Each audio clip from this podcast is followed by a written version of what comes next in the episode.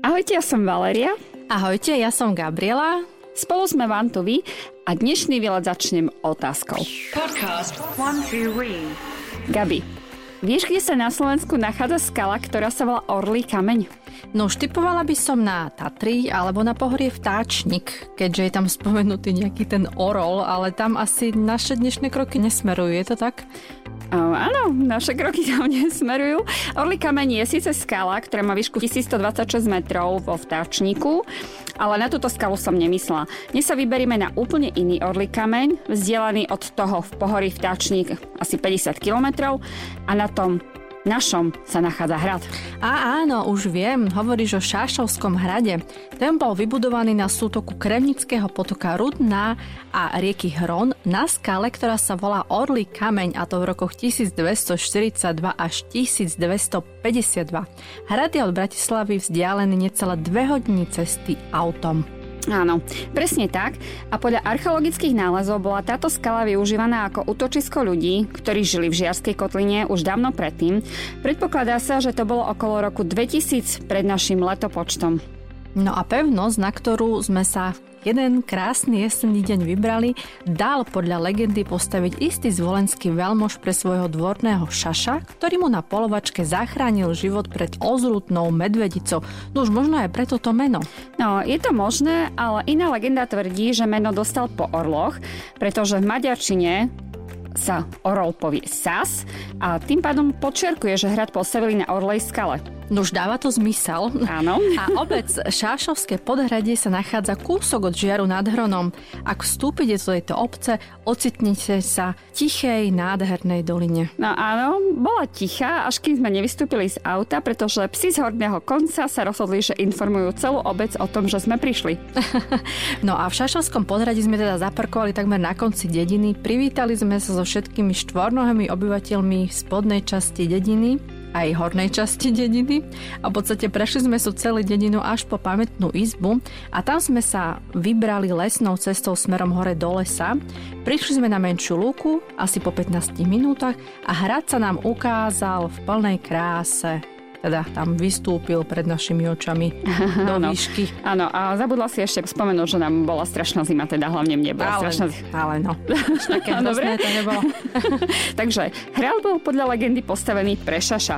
V skutočnosti mali obyvatelia na vrchu vybudované obranné hradiska, do ktorých ušli, keď sa kotlinou nepriatelia. A to už v dobe kamennej, dokonca aj v mladšej dobe rímskej, aj v 11. a 12. storočí.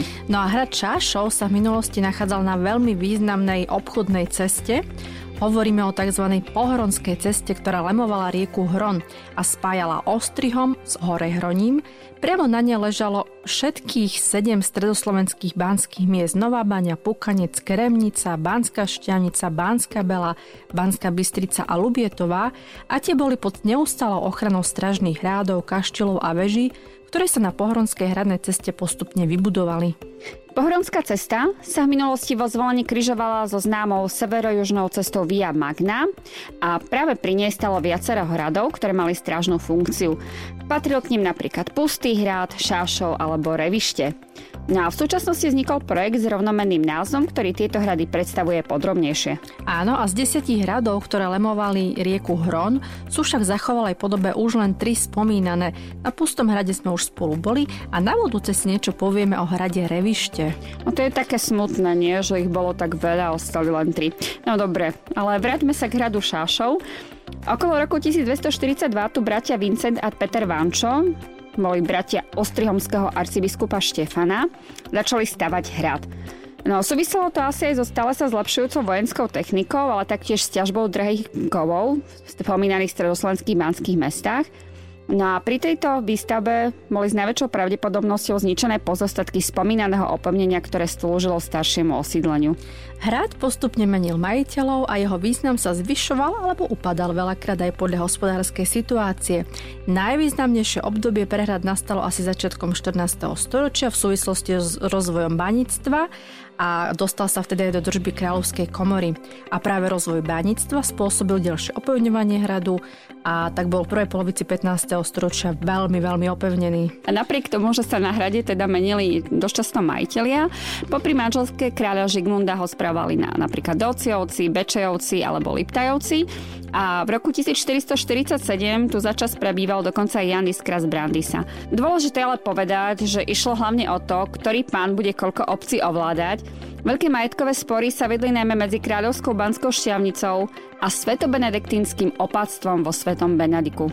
A boli to veľké boje o tieto majetky, pretože majetky boli odobrané banskej šťavnici, potom boli do krvi zbytí poslovia opáta a tak ďalej. A samozrejme sa v mnohých prípadoch zachovali rôznymi, neveľmi peknými spôsobmi aj podaní Šašovského hradu, ktorý napríklad Napadli opatovce, odniesli im úrodu z pola a ešte im aj pokosili lúky a dokonca si aj trávu odniesli. Áno, keď už berieme, tak berieme všetko, všetko za radom.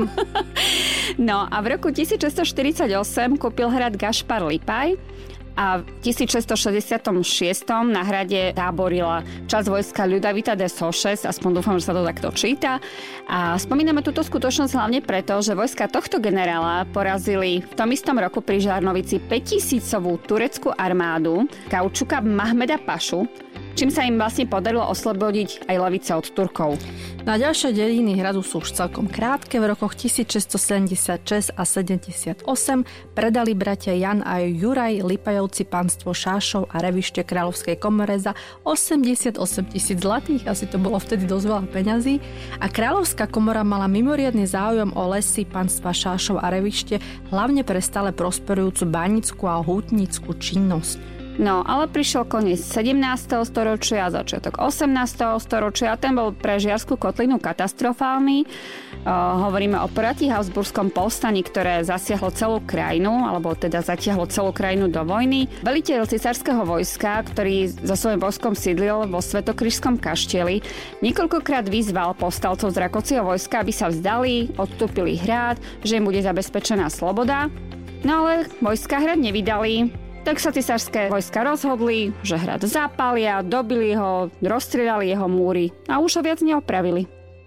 No ale v každom prípade na hrad môžete vystúpiť, ak budete chcieť dlhšiu ako 15-minútovú prechádzku, môžete absolvovať pútavú cestu náučným chodníkom Ladomerská vieska Šášovské podhradie, ktorý začína na železničnej stanici v Žiari nad Hrodom a končí práve na Šášovskom hrade.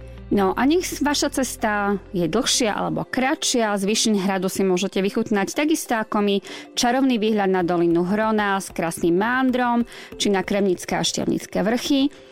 A ak tam už budete a budete si chcieť pozrieť aj okolie, tak sa môžete ísť pozrieť napríklad do renesančného barokového kaštela v Žiari nad Hronom. Tam v istom čase prebýval i prvý predseda Matice Slovenskej Štefan Mojzes a v parku pri kašteli sa nachádza aj pamätník venovaný tomuto národne uvedomelému biskupovi. Na hrad má samozrejme legendy. Tá jedna je už o Šašovi, ktorú sme si povedali. A je tu ešte legenda o podzemnej chodbe. Tajná chodba viedla z hradu až do obce Ladomerská vieska a mnohých zachránila, keď ju však pri úteku použili pán Ladomerského kaštela s manželkom a dieťaťom už nikdy neuzreli svetlo sveta. Dodnes sú vraj zasypaní v zavalenej cestičke. Snáď tam neblúdia, nekričia. Ešte máme niečo zaujímavé z histórie. Šašovský hrad dostala v roku 1424 do vena kráľovná Barbara Ciliská, manželka kráľa Žigmunda Luxemburského a nazývali aj Čierna kráľovna. A viete, prečo sa jej tak hovorilo? Nuž Barbara Celská, nazývaná Čierna kráľovna, bola manželkou Žigmunda Luxemburského, ako sme si povedali, a po krajine o nej kolovali neuveriteľné klebety. Vraj bola manželovi neverná, vraj neverila v Boha a dokonca bola v službách samotného diabla, takže preto Čierna kráľovna. No a aká v skutočnosti bola, isto nevieme. Bola však veľmi úspešná a bohatá a vďaka usilnej práci zastávala post uhorskej, rímsko-nemeckej a českej kráľovne, čiže patrila k najvýznamnejším stredovekým kráľovnám. Napriek svojim úspechom vždy ostávala v tieni svojho milovaného manžela Žigmunda. Nuž. Nuž, čo k tomu dodať? No a jej úspech a bohatstvo ležalo v žalúdku novému kráľovi Albrechtovi, ktorý nastúpil na trón po smrti Žigmunda Luxemburského a potrebovala kráľu nejako očierniť a tým si navymýšľala rôzne intrigy a klebety a čo vám čo všetko ešte, aby ju dostal do nepríjemnej situácie. Krásne, veľmi pekné. No a z týchto všetkých informácií alebo z výletu vyhľadnete, tak ako sme vyhľadli my, môžete si odskočiť do Valašského šenku. Odhradu naozaj len naskok, my ho odporúčame, že Gabi? Áno. A okrem dobrého jedla si môžete eh, pozrieť také krásne staré motorky. no a ak sa vám výlet s nami páčil, tak dúfame, že nás budete počúvať aj na budúce a budete nasledovať na našich sociálnych sieťach. A na našej web stránke www.wantuvi.eu a tešíme sa na budúce. Ahojte. Ahojte.